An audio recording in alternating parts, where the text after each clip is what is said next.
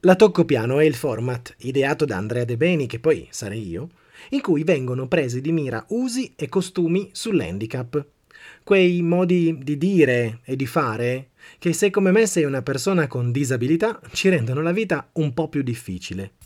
Mi dirai, allora, se non ho una disabilità, questo non è un buon posto per me. Eh no, anzi, questo podcast è proprio per te. Sì, perché sei proprio tu che puoi creare un mondo più accogliente, equo, inclusivo. Sono convinto con tutto me stesso che la comunicazione sul tema D and I oggi viaggi ancora sui binari dell'eroismo o della pietà, tra falsi miti, errori noti, passi falsi e leggende metropolitane. Ecco, io prendo tutto questo mix goffo e a volte pure offensivo e lo smonto pezzo dopo pezzo. Perché quando le parole zoppicano, le persone non vanno lontano. E ora mi presento. Mi chiamo Andrea, sono un marito, un papà di tre figlie, un comunicatore, uno speaker motivazionale e un atleta. Sono nato con una malformazione congenita al femore destro. Cammino, corro, salto, vivo da quasi sempre con una protesi infilata addosso. Oggi ti parlo di scuse e lo faccio partendo da lontano. Iniziando questo viaggio in un mattino di un sabato di trent'anni fa. La sveglia che tira giù dal letto me e i miei alle quattro del mattino, la Golf cinque porte rosso corsa dell'ottantasei che litiga con il nuovo limite dei centodieci all'ora e quel tragitto Torino-Bologna così uguale, così diverso ogni volta. Ho tredici anni, dormo sdraiato, con mezzo corpo sul sedile posteriore e l'altro mezzo che finisce nel baule, lontano dalle attuali norme di sicurezza e cinture varie. Quando la luce inizia a farsi varco dal fondo dell'autostrada, mi alzo e inizio a mimare una pistola con la mano, uccidendo per gioco ogni camion, moto, auto che mi passino a tiro. Torino, Bologna e poi Budrio, convocazione per le ore sette e trenta in ortopedia. E ora della nuova protesi.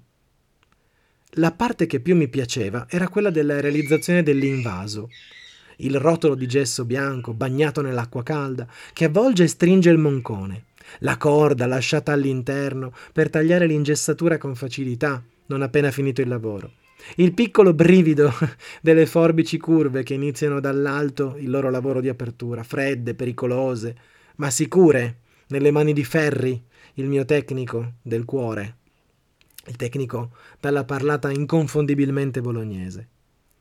Trent'anni fa l'ortopedia Inail di Budrio, o meglio il suo cuore pulsante, si traduceva in un corridoio infinito, laboratori ortopedici a sinistra, stanze prova e gessi a destra.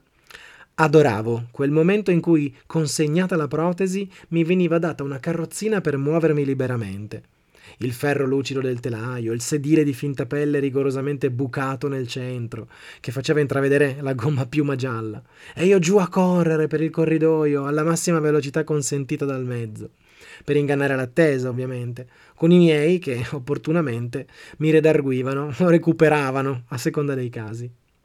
Ricordo quel sabato in cui, tornato ad una velocità consentita dal buon senso, entro con la carrozzina in una delle sale prova in cui si attende l'arrivo della protesi per la prova stessa. Per la prima volta non sono solo. Oltre a me e ai miei genitori c'è una ragazzina sui sedici anni. La saluto nell'unico modo che conosco, cioè timidamente. Anche lei è lì con i suoi genitori, ma sembrano di una specie diversa. Mio padre è come al solito nervoso e la sua tensione contagia e mette a disagio. Non loro tre. La ragazza mi colpisce per il suo sguardo, gli occhi scuri. Solo dopo aver osservato il volto e fatte mie le sue espressioni, vedo il resto. Vedo che le manca un braccio. Interamente. Il moncone è minimale. Mi sposto con lo sguardo e vedo che dall'altro lato è lo stesso. E quando scendo, scopro che la stessa cosa la ritrovo anche per gli arti inferiori. Non ha gambe e non ha braccia. Non sembra aver subito amputazioni, ma è nata così. Arriva Ferri, ma non è per me, è per lei. Si fa aiutare da Quarto, ortopedico bolognese che nel suo angolo di studio ha i poster di Klinsmann, Matthäus, Brehme, i tre tedeschi dell'Inter. Arrivano con le sue quattro protesi. È lì che accade la magia. I cinque iniziano una conversazione ricca di battute, prese in giro sfottò sportivi, calcistici ed estetici, con il padre della ragazza che compie un gesto ovvio ma per me inaspettato, sorprendente, inatteso. Solleva la figlia dai fianchi e la accompagna di peso sul lettino per la prova delle protesi.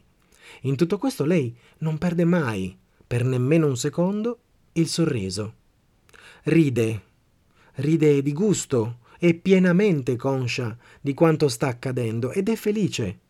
È serena nel profondo e quando Ferri e Quarto terminano l'opera lei è in piedi, barcollante quanto basta, per muovere dei piccoli passi. Mi sento come un sub durante un'immersione, quando i pesci ti girano intorno come se non ti vedessero neanche. Sono parte della tappezzeria, sono entrato per errore nella scena di un film e ora cerco di muovermi il meno possibile, sperando di non entrare in telecamera. È un momento magico e anche la tensione di mio padre sembra svanita, o forse lo è davvero. In quel momento c'è solo lei e il suo sorriso. La tristezza e la vergogna dei miei tredici anni viene spazzata via da una visione positiva. Quando loro escono di scena e tocca a me, provo a stabilire la stessa relazione con Ferri, ma la mia è finta e non mi riesce bene di fare il simpatico. Dentro me inizia qualcosa che non so spiegare, un cambiamento lento partito da uno schiaffo e da una domanda. Che scusa ho io per pensare alla mia gamba che non c'è ogni santo giorno? Che scusa ho io per lamentarmi e pensare che il mondo si sia rivoltato contro di me facendomi passare una vita orribile? Che scusa ho io per non godere di quanto ho a disposizione sia in me sia fuori di me? Oggi, trent'anni dopo, mi alleno in una palestra in cui il cui nome parte proprio dalla volontà di prendere atto che non abbiamo scuse per non fare una determinata cosa che ci fa stare bene. O meglio, che quelle scuse sono nostre invenzioni che ci servono per giustificare la voglia di non cambiare, di non mettersi un po' a disagio per crescere, di restare nel nostro ambito di competenza senza esplorare ciò che sta fuori. Due muri enormi recitano No More Excuses e sono quelli in cui amo di più allenarmi. Quando sono stanco, quando penso di non essere in grado di fare un determinato gesto, un gesto atletico, mi basta anche solo alzare gli occhi e quando leggo quelle tre parole ripenso a lei, alla mia amica praticamente immaginaria, dato che, a parte i ciao d'ingresso e uscita, non c'è stato altro. Eppure, dietro quella scritta c'è un rischio, quello di dare per scontato che ciò che fa bene a me debba far bene anche agli altri, quello di farsi portavoce di un messaggio che è realmente potente solo quando non è dichiarato, ma è vissuto da chi lo riceve e basta.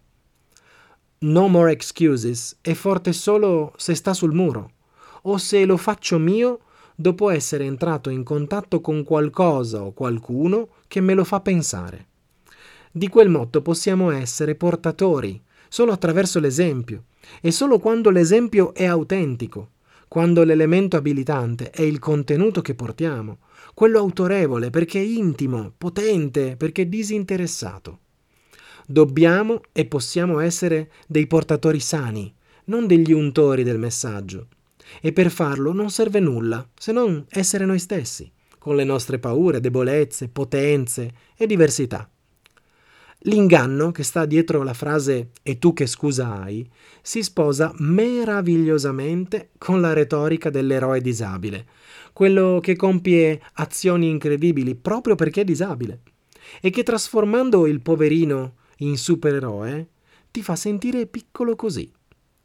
C'è del marcio in No More Excuses, insomma. Innanzitutto partiamo dal punto di partenza. Ognuno di noi è libero di vivere gli elementi che compongono la propria vita all'intensità che desidera, il che significa non per forza al cento per cento. Inoltre, è impossibile vivere tutto quello che facciamo ricercando la massima eccellenza possibile. Ognuno di noi approccia ad alcuni pilastri che caratterizzano la propria vita con una spinta emozionale, appassionata, potente e ad altri con maggiore superficialità e leggerezza.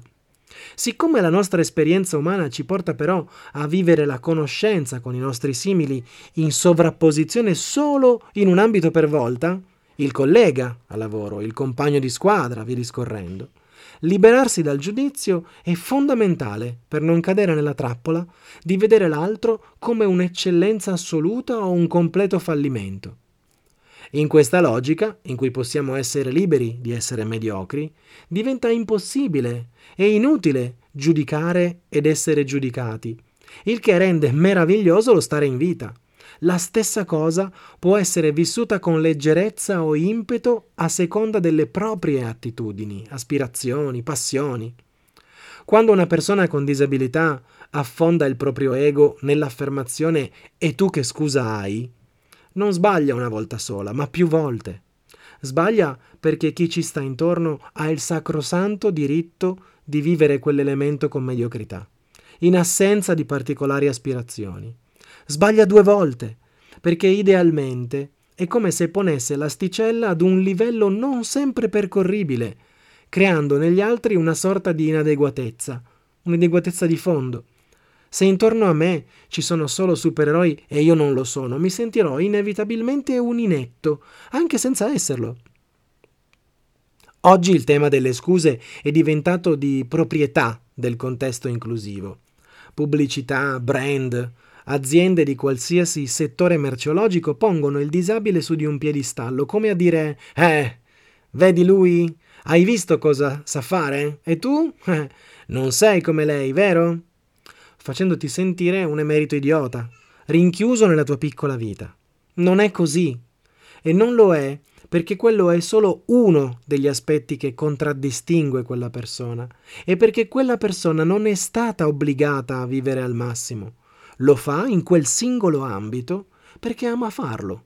E non c'è niente di male, ma nemmeno niente di più virtuoso dell'essere una buona madre, un buon padre, un bravo professionista sul lavoro, un compagno fedele, un amico generoso e mille altri aspetti che ci dicono che siamo eccellenti in qualcosa che semplicemente fa un po' meno notizia di altro. Per un attimo torno con la testa in quel corridoio, in quella stanza, con quella ragazza. Lei non mi ha detto che non avevo scuse per lamentarmi per la mia gamba mancante, solo perché a lei gli arti che avevano risposto assente erano ben quattro. Mi ha sorriso, salutato, è stata se stessa. È stata il più grande degli esempi e mi ha fatto un grande regalo, un regalo che ho aperto, richiuso e consegnato a chiunque entri in contatto con me ogni giorno. Un regalo fatto di autenticità, privo del bisogno di stupire, vivo, contagioso, altruista e non individualista. Un regalo che cerco di fare a te oggi. Così, su due piedi. Ti è piaciuta La Tocco Piano? Non perderti le altre puntate. Resta in contatto con me. Mi trovi su Instagram come AndyDeb. Scrivimi, segui le prossime puntate e dimmi cosa ne pensi. Delle mie parole, ovviamente. Te lo prometto. Così su due piedi non ti giudicherò. Ciao!